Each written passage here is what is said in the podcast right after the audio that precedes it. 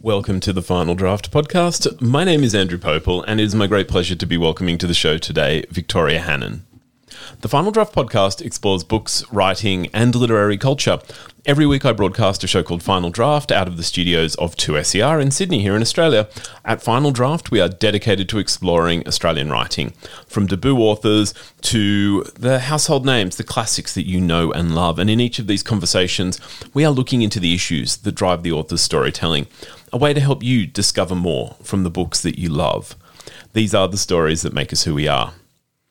I always like to begin by acknowledging that 2SER broadcasts from the lands of the Gadigal people, that I am recording on the lands of the Darug and Gundungurra people. I want to acknowledge the traditional owners of those lands and pay my respects to their ongoing connection to their lands, acknowledging that these are unceded lands and treaty has never been made with Australia's First Nations. As I said, I'm joined on the show today by Victoria Hannan. Victoria has a new novel out uh, called Marshmallow. This was an incredibly uh, gripping, dramatic, moving novel. Um, I cannot wait to share it with you. I cannot wait um, for Victoria to tell us more about the novel. I also need to let you know that Victoria and I, we've spoken before. Uh, you can find my interview with her on her debut novel, Kokomo, if you go back into the podcast archive. But um, important to know is that Victoria and I both have cats. And when we first met, um, we proposed to each other that we should start a podcast called Cat Chat. Um, and so, kind of the first five minutes or so of this uh, this conversation is basically cat chat.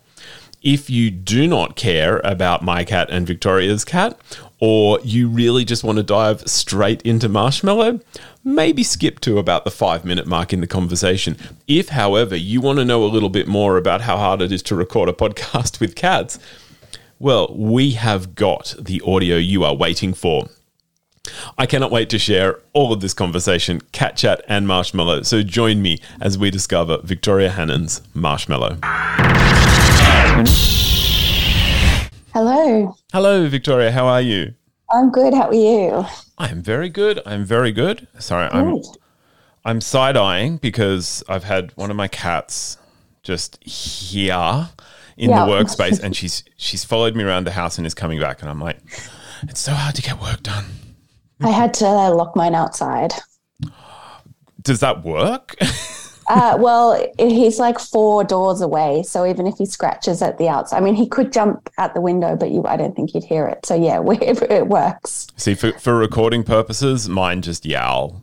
Yeah. it, I've had to um I've, they've been introduced on the show many a time um along with the I birds. think I think we talked about them last time, actually. that doesn't surprise me. Yeah, I think me. actually we were going to start a podcast called Cat Chat. Do you remember that? I do remember that now. Oh my god! And look at this, we've Yeah. seamlessly fallen back into cat yeah, chat. it's like no time has passed. I uh, do you know what? I wonder if there is a big cat podcast market because I know on YouTube, like they've got the. Do your do your cats watch those like nature videos, those nature cams? I've never tried actually. I he seems very bored by most things, so I think he would just be like, look at it for one second and just go, Meh. Do does he look at? Uh, does he like looking out the window for the birds? He does, but he also we have a garden, so he is an outside cat. So he has all the stimulation of the garden, and quite recently, a new cat in the neighborhood who he's trying to befriend. It's very cute. friends um because ours are indoor cats and because we live in the in the mountains oh my goodness just the the array of bird life Oh yeah, the the buffet available to them. We'll be oh here we go no um, i'm gonna i'm no you're gonna settle she's she's settling behind the laptop screen Look, she's welcome to interrupt us at any point. oh I, she, I'm glad you gave her permission. She would not have waited for it. Okay, good. Um, Good. Thank you for taking time out to chat about this. I um I think I wrote in one of the emails setting this up. I said I, I this book made me cry so much. I I simply had to to talk about it. Sorry about that. That's okay. I look. I mean, It was its intention, I suppose. I was gonna say, you- I you- was successful. you had an inkling that this was what was Yeah. going to happen. I mean, it, it made me cry when I wrote parts of it. So I thought that it would, and that was after kind of four or five times. I would rewrite certain sections and find myself in tears. I'm So I'm really interested to explore that because Mm-hmm. you know I, I I understand that you know fantasy writers can can write about exploring distant galaxies without ever having to do that. But um, I think we all have a, enough of sort of uh, in common with grief that you know grief will have to touch us. yeah, I don't think you can move through the world, and I don't think you can love people without ever experiencing grief. Mm. Oh, exactly. And I think I, I'm actually I'm really curious whether you know like d- grief takes different forms, and of course comes in different spaces, but whether you know not a particular whether a particular grief whether we've experienced it or not like if you haven't experienced it like the, obviously in this story i've not experienced well not not directly experienced that that but does it hit you more because you're you don't have a touchstone or you know does it somehow gloss over or is it completely individual? Do you know what i mean? Yeah you mean in the in people's responses to reading it? Yeah, like if you yeah. if, if, you're reading, if you're if you're you know watching a film about a type of grief that you've not personally experienced, I, I wonder for some people, does that actually then hurt more because your your mind is is sort of set free to imagine into that space?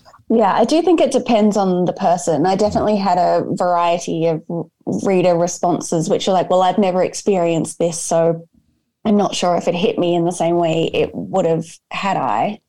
To some people, being like, this is the worst possible thing I could ever imagine. And in some ways, had trouble reading it because it was just so awful. Did you find people? I was actually really fascinated because the book's now four months old, is it? Uh, a bit longer. Sorry, I'm just laughing because my cat is now standing outside the window begging to be let in. Oh, no. Well, you've just seen the screen go wonky. That is because someone needs to be given more space. I have, I have to push this back because I'm talking to someone. Sorry.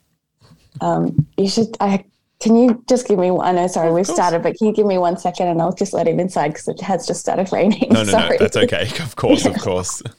so sorry about that. It's very unprofessional. Not at all. Not at all. I mean, we, we we're sort of doing the preamble, the sound okay, check, whatever you want to call it. So you know, the interview proper, and we are pre-recording, so there is plenty of space for editing. And um, uh, meanwhile, oh, yeah, I, never, I never would have done that if we were if we were live on air.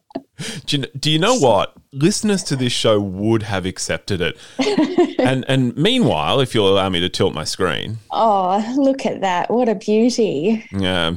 She's um she will we're, we're having a colder than usual morning in the mountains. Like we've been having just disgusting hot days mm. well, for, the mm-hmm. mountains, mm-hmm. disgusting yeah. hot days. Are you in the Blue Mountains? Blue Mountains, yeah. Yeah, beautiful. It's and it's it's lovely and it's been like almost no humidity up until sort of the last month or so, and now she's dealing with the first coldish morning I think in a while, and she's like, "Well, I'm not letting you. I'm not letting this yes. source of warmth away."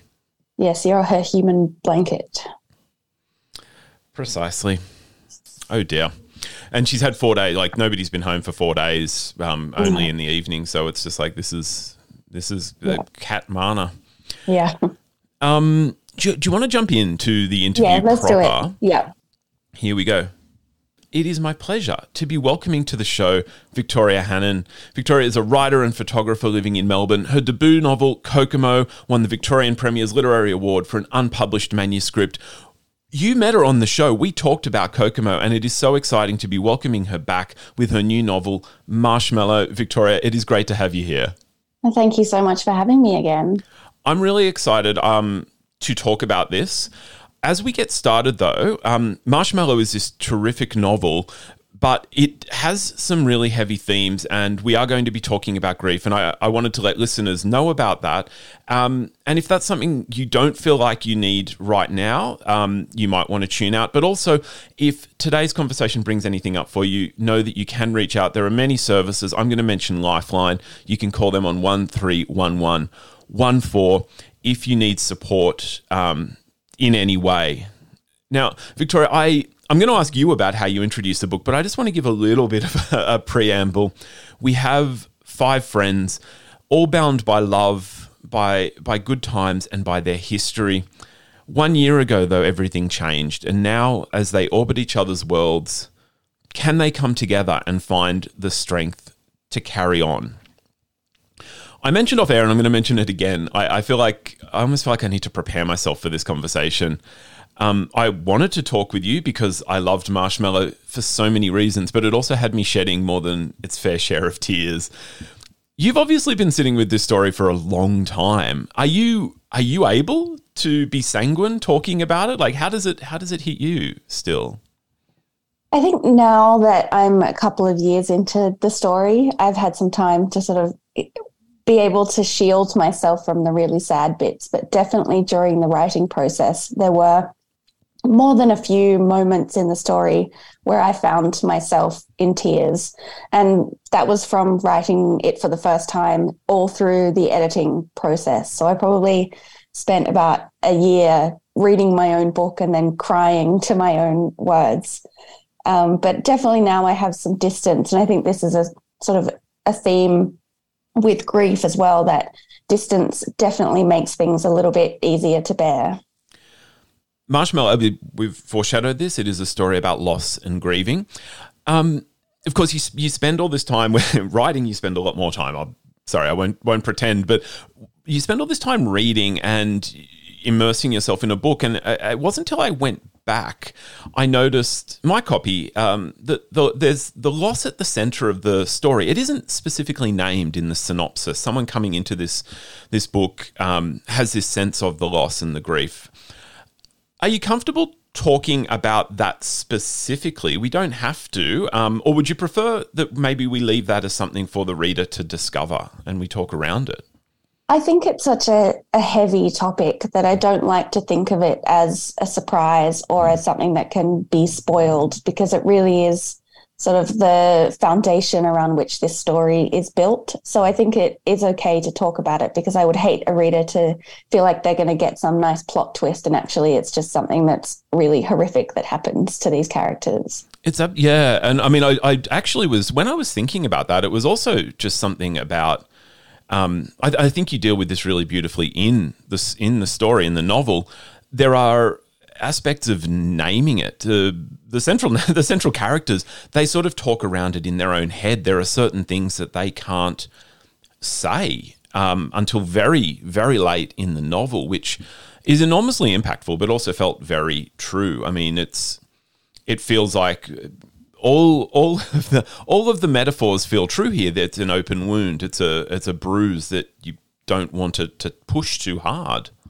Yeah, I think for many of the characters in this book, talking around it and thinking around it is just very much a coping mechanism. Mm. They're all just trying to get up in the morning and go on with their days and keep on living. And if they spend too much time thinking about the realities of it and the realities of not just what happened, but what, what has been lost, I mm. don't think they would still be able to get out of bed.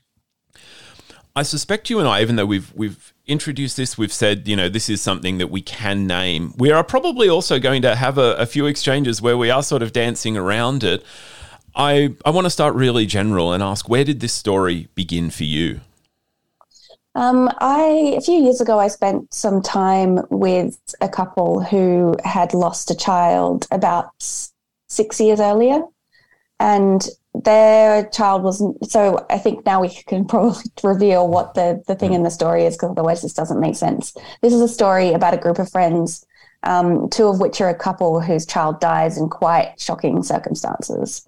Um, and so yeah i'd spent some time with a couple who had lost a child maybe six years earlier um, and the grief in their lives and between them and just with them individually was still palpable. It's like I felt it in the room with us. Mm. And I just, I guess I started to imagine what that would feel like and what their lives must feel like with this enormous hole in it. And I started to wonder how people ever recover from that this humongous loss in their lives. And I think this is something that not many people talk about it, but I do believe there is kind of a hierarchy of grief in some ways. And it's like the very worst thing, the most unimaginable thing that you can think of happening is the death of a child. Mm. Um, and so I think that just got stuck in my head, and I just started to build um, this world of these characters and started to imagine what it would feel like and how they would get up in the morning um, again if something like this happened to them. Yeah. And I'm going to, I think what I'm going to do, Victoria, I'm just going to do like a teeny tiny little audio timeout and sort of acknowledge for our listeners that what we're talking about, we talked off air about grief and the way it can sneak up on you. And I think probably for yourself and for myself, there might be, and for, for some of the listeners who are, um, who are, you know, joining us today, there are going to be moments, there are going to be things in the conversation that, that just sneak up on you. And it's like, that just happened to be there. And i'm like okay i can feel this like in the corner of my eyes where you know it's we get a little bit moist or a, a catch in the throat. So um, you know this is this is real. And um, if our audio goes a bit funny it's probably like either or both of us having one of those moments. And i just thought i, I don't know. I, I, I felt that happening to me there. And if i get a little bit oh, i can't talk that's and for yourself as well that might be what's happening here. Yeah if there's any dead air it's just because we're silently weeping. Mm. So I want to I want to establish this friend group. We have Annie and Nathan, Claire, Al, and Evelyn or Ev. Um, and through through reminiscences, so Marshmallow is structured um, in very much in the present. We are we are moving forward over a, the course of a couple of days um, towards the first anniversary of this event, this death. Um, but also, we, we juxtapose that with reminiscence, where each of the characters will take us back to points in their lives, in their friendship. Through those reminiscences, you show us the power of that friendship, but then it, it also felt to me like those same bonds, you're establishing this, this shared history. Those same bonds are what's holding them apart in their grief. Did Marshmallow have you reflecting on that, on that nature of friendship? Yeah, I think so. And I think, and I sort of did this similarly in Kokomo. Um, wanted to explore just the power of friendship, um, and I guess in my life, friendship has played an enormous role in my life. At times when I haven't had a romantic partner, for example, those are the friendships that have held me up and stayed with me. And I have people in my life now that I've been friends with for well, more than 20 years, but some of them like really solid friendships that have lasted for 20 years. And those friendships can, you know, the strength of them can change and the, the color and shape of them can change. But those bonds of, of, you know, sort of half my lifetime have really held me up. And I love exploring friendship mm. in fiction because I think it can be so nuanced and complex and the way that you can be jealous of friends yet still love them and sort of be annoyed by them but still love them and just I yeah I think it's a really powerful thing to explore. And by its nature, friendship is is often something we take for granted. But friendship is almost like the bedrock on which we allow the rest of our life to happen. And we seem to think like those events are what's interesting, but really, it's it's the friendships that that make them happen that cement us so that we can just exist in the world.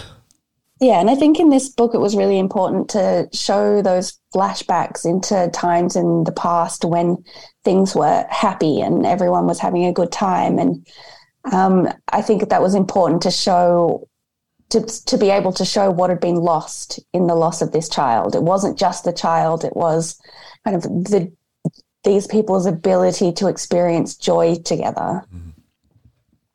Now, we have the central friend group emerging when Claire, Evelyn, and Nathan meet as law students. They're all talented, and it's their their dispositions and their choices that kind of set them apart and set them on their life paths. They whilst they remain firm friends. Now, Evelyn, I'm, I'm just going to start with Evelyn because she chooses to leave law for teaching, and that really fascinated me. Her choice was natural for her, but it also created a gulf, or I felt like at times you were exploring this gulf, um, at least in wealth and the subsequent opportunities that presents between her and the others. What were you exploring there? Like Evelyn, Evelyn is an extraordinary character precisely because everyone seems to see her as as this rock, this almost like they they can all sort of in an elemental metaphor that I'm botching here, they can sort of toss themselves against. Yeah, I feel like Ev was a really interesting character to write because I, in exploring the kind of, I guess, the class differences and the differences in people's privilege, I wanted to show how much that can also affect how we can recover from trauma mm. and from something horrible like this happening. Like if you are financially comfortable in your life, then you can afford to take more time off work. You don't have to worry about whether your house is going to be taken away from you and you're going to end up with nothing. Um, and I think that was sort of an important undercurrent in this story because we have people who are very financially well off, who have never really wanted for anything and never lost anything in their lives. And then we look at taking away something from them that is so huge and monumental. But imagine if that had happened to someone with less privilege to them. It's just, yeah, it's a it's a very complicated thing to try and explore, and I'm not sure I did it as well as I hoped I, I would um, because it's just so nuanced and there's so much there to to get into. But yeah, it was definitely something that was playing on my mind while I was writing. I mean, and just also like shout out to teachers. It felt very true that Evelyn was this incredibly um, strong character who also had made these choices. And I just, I, you know, in awe of teachers and what they do every day. And the idea that she would be the rock does not surprise me at all. yeah, I don't know that she felt like she was, but it was interesting that everybody else saw mm. her as this incredibly strong, reliable person, whereas I think she was sort of crumbling a little bit, but her coping mechanism and also the way that she's just had to be her whole life based on mm. how she was brought up with a single mum, not having anything, is uh. that she always just had to show up. She's never had a choice other than to just show up. And so that really mm. comes through in this friendship group. And again, rings so true. I'm sure you know teachers as well, Victoria, and just, that's who they are. They they show up, they are the rock, but and then they never feel like they are. They never feel like that's quite enough. So just this tiny moment to fanboy um, to the teachers out there. of course, we we can juxtapose this with Nathan and Annie. Um, and Nathan, particularly, um, is portrayed. He's a well connected mover and shaker. He comes from money, he comes from influence. You obliquely connect him to the sort of the halls of power in Victoria and, and also nationally. He's come from wealth, but of course, this cannot protect him from grief. I found his biography though particularly interesting because, of course, there are ways to be privileged, but he he is very much, you know, at the very top, and he's sort of been been risen there. Why did you choose this particular profile? It was, excuse me, it was interesting to me. I mean, I don't really know anyone like that, so it was an interesting world to explore, and I also thought there was something quite fascinating about someone who grew up with that much privilege, who has that much power, who is surrounded by a group of friends who are sorry, I just need to take a sip of water. Of course.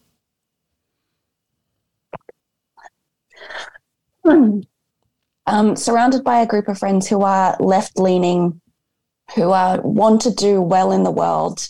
And it's like he is sort of, I guess, straddling these two worlds of wanting wealth and power and coming from that world and having his sister and his friends around him kind of try and pull him the other way a little bit. And then what does that look like when you pull the rug out from underneath someone? And what that looks like is someone who just becomes paralyzed and can't do anything. And of course, in if we if we were to try and put ourselves into that, their shoes in their friend group, we would, I guess, alternately see for Nathan, in some ways, that puts more pressure on him. Yes, he's secure in his sort of financial state, but he feels he he feels the weight of the world on him and his responsibility. Um, whereas you know from the outside, it may look like he he has this luxury to kind of disconnect and and in some ways, that's very much what what Annie has done. She she has needed to almost completely disconnect, and that's made it incredibly difficult for the two of them as a couple. Yeah, and I think um, the fact that he has all of that weight on him and that pressure, I think giving him, I suppose, someone who has had that much privilege in their life is not used to losing out on things. But mm. I just, I think I wanted to show that nobody is safe from loss and nobody is safe from grief but that the way that you can react to it varies so greatly depending on what your background is, who the people are around you.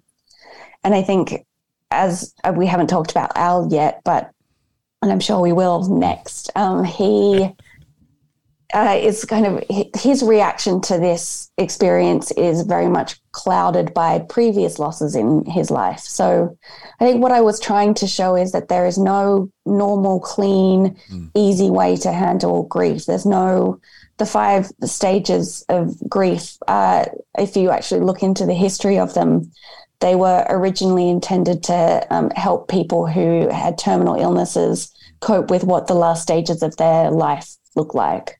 And so they don't take into account any of this other stuff and just the experiences that you come into something like this with. Uh, it doesn't, yeah, those five stages just don't take in any of that into account. And, and it is not surprising to me at all that some very specific aspect of science has been popularly misunderstood but it really is it is such a thing where those are the times when we are feeling at our at our lowest, at our most hopeless. We want something to grab hold of, and we will we will we will grab hold of of anything. And you are absolutely right. I do want to talk about Al next, unless you want to talk about Claire. I.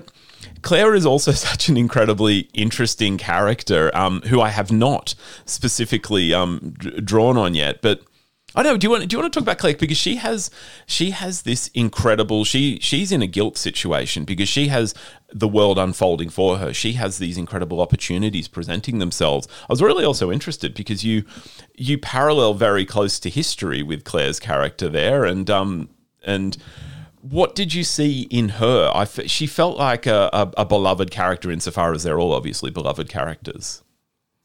Yeah, Claire's an interesting one. She is very I can see her as a person who's very good at compartmentalizing. So she is able to go, these are the feelings that I can am able to have in this five minutes of time that I have available. And now I'm going to go and spend eight hours in my eight to 12 to 15 hours in my very um, stressful, high powered job. And so she's up until kind of the time period in this book, she's been very good at going, I can deal with this here and this here, and I'm going to do this. It's incredibly organized, quite like I guess, quite tight in the way that she experiences the world. She'll give just a, just a tiny amount, except when it comes to Al, who's really been the only person in her life who's managed to kind of unpick some of that and kind of get all those feelings out of her.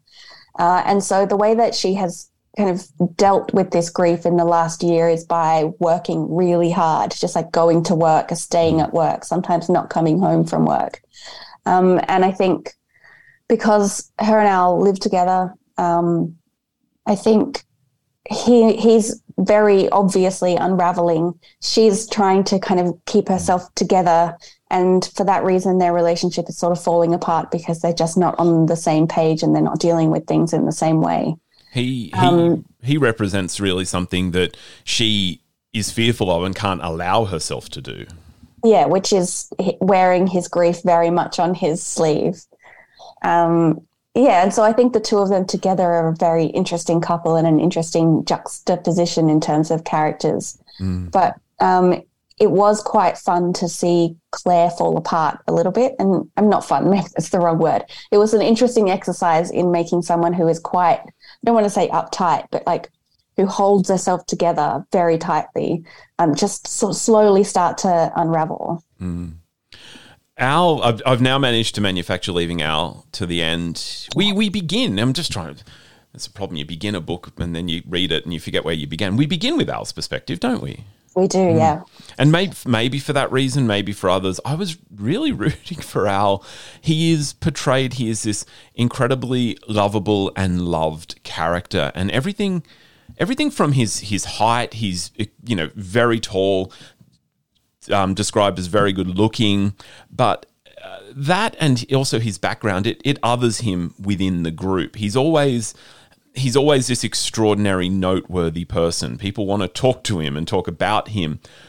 I got the sense that this is both a part of who he is living living in Australia, living in Melbourne, but also a, a, point of contention for him, and that beneath the surface, he was always seething and struggling to kind of keep that together.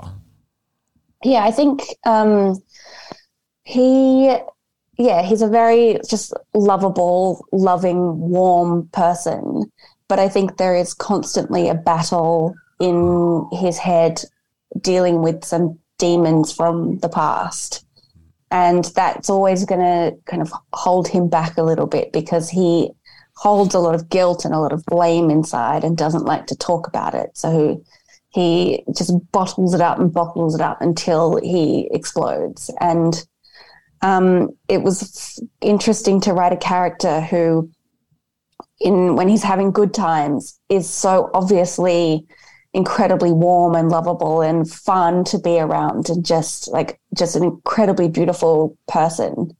Beast, just to watch him be so unkind to himself and mm. to do so many destructive things because he's just not coping with some of the things that he has experienced in the past, which is being brought up by this last year of grief and trauma that he's experiencing. Mm. It had me like it really had me thinking both in in Al and I guess to a certain extent Ev, what we were saying about Ev, where you have these characters who and I'm not, when I say character when we have characters in books, but also we have you you draw these characters amazingly. These could be people in our lives. When we have these people in our lives who are always so one thing, the the strength or the the fun that we we should keep in mind like it's it's almost impossible to always be that and you know everyone out there like if you have someone like that in your life check in with them because perhaps they are feeling that they need to be that and that they can't be more of themselves you you, there's a really interesting scene towards the latter part of the book where Al is forced to confront those elements of his past, and he sees. I guess I, I assumed you were presenting this almost as a parallel, a friend who took a different path, had a different response to their, their shared grief, and and for Al, that I guess that was really revelatory because he didn't choose that path. He didn't, but he he is on the verge of potentially going that way now. Yeah, he didn't choose that path. It was kind of chosen for him by his life's circumstances. A lot of things happened to him when he was young that he didn't have control over. And so I think he's sort of been, and I guess comes, sorry. Not at all. Not mm-hmm. at all. He comes, uh, I, I guess, from a, a background where maybe men are supposed to be strong and he and I, I, think a lot of men feel that way still but has just felt like he hasn't been able to appropriately deal with that stuff um, because maybe societally he hasn't been able to or he just hasn't let himself admit that there's a problem. Mm. um, but yeah it just leads up to it all being too much for him to handle. Yeah just shouting out to the men now. Sometimes being strong is actually about opening yourself up. So I don't know. I don't know who needs to hear that, but let's let's just say that. I describe the group as orbiting around each other. Um, the story in the here and now progresses towards the anniversary of um, of the young the child that we're talking about's death. I won't ask you to solve all the world's problems, but as the group struggle to reach out to each other, struggle to find each other again. What in- insights did you have into why it is so hard to reach out, particularly to those we love, particularly to those who might be able to, you know, support us?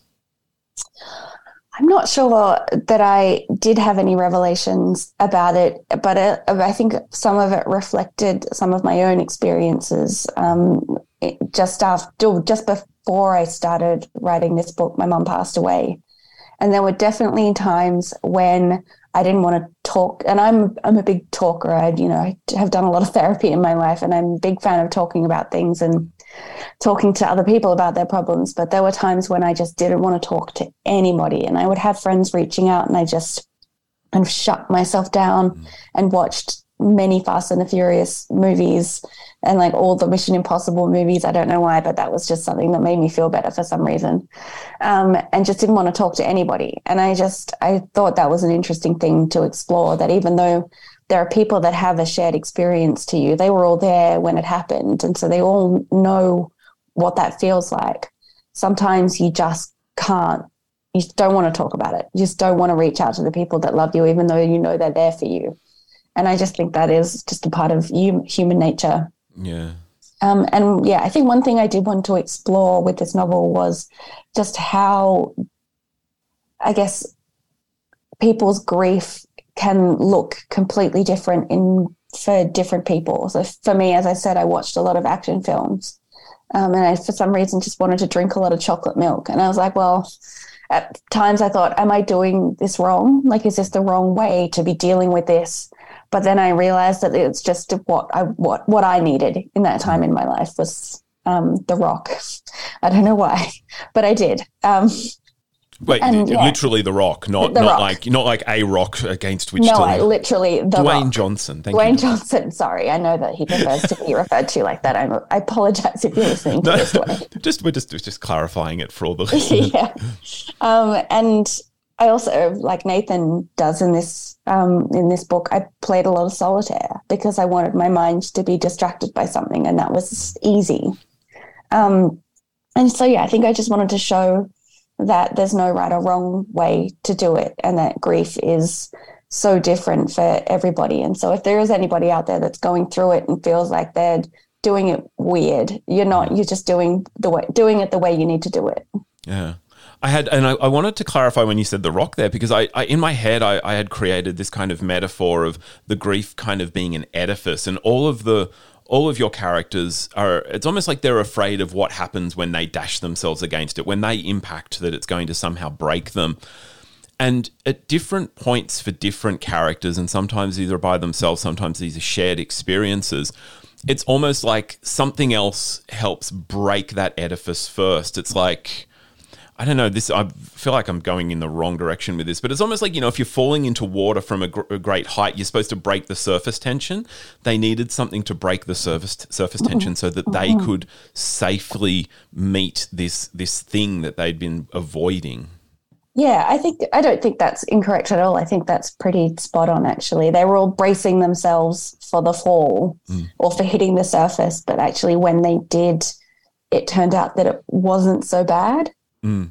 um, and that they were able to kind of do it together, um, which I think is a really important lesson, was an important lesson for me to learn as well. It's just like the most unimaginable, awful thing. Quite often it is survivable. Mm. And in some ways, it will be the worst thing that has ever happened to you. But in other ways, it will be not so bad.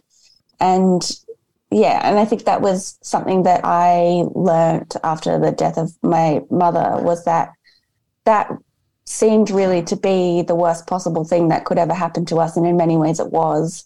But I think it was survivable, and I did learn a lot of lessons about resilience and also Dwayne Johnson. there are, you know, Vin Diesel's listening right now, and he's like mm, mm, mm. Or something like that. I oh actually, my goodness, yeah, I'm going to have to edit does, that out. no, you have to keep that in. I do worry. I do worry constantly about upsetting Vin Diesel. Most people do. Um, now. completely lost my track Sorry. there. I've completely Sorry. lost my track. No, I remember now. There are like there are there are as many books in the world as there are reading experiences, and, and we can look to books for escape. Some books are a race to the ending, some books are about the denouement. I think Marshmallow is one of those books that you ride alongside. Every um, every moment is in, in joy is going to feel like a weird word here, but every moment is a joy as we we come to better know these characters.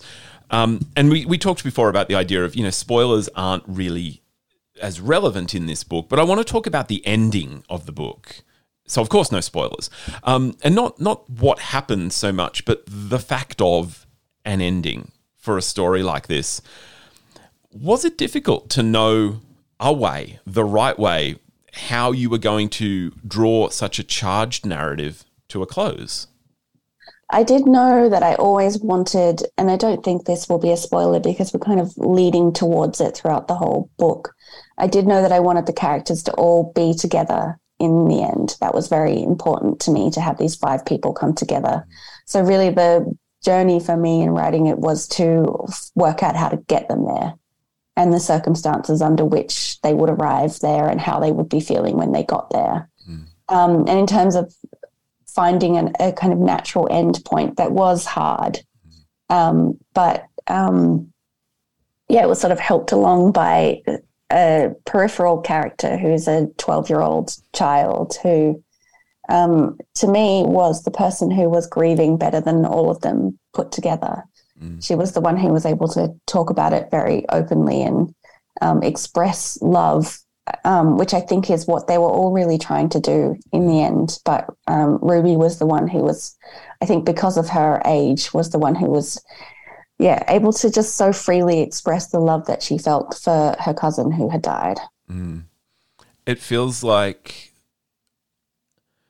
it, it, it was it was a journey that you wanted to end because you could see these characters going through so much, and and as we grow to know them, we don't want them to be in this pain, but also it was remarkable to see it all come together and um, I'm really I'm really happy for that. Like I said, I you know shed more than my fair share of tears with this book, and that's a good thing. Like that's a good thing. What is why do we read if not to have these experiences. Um, so, Victoria, look, thank you so much. I'm going to. I think we'll still we'll do this in a proper order because for people that that have tuned in today and um, and are listening through, this might have brought up a lot of stuff. Um, and and we we talked about how if you hear a break in our voice, that's probably why. So if this has brought up anything for you, Lifeline is one resource that you can access. They are available in one three one one one four. I think if you Google Lifeline, they also have um, services that you can access online.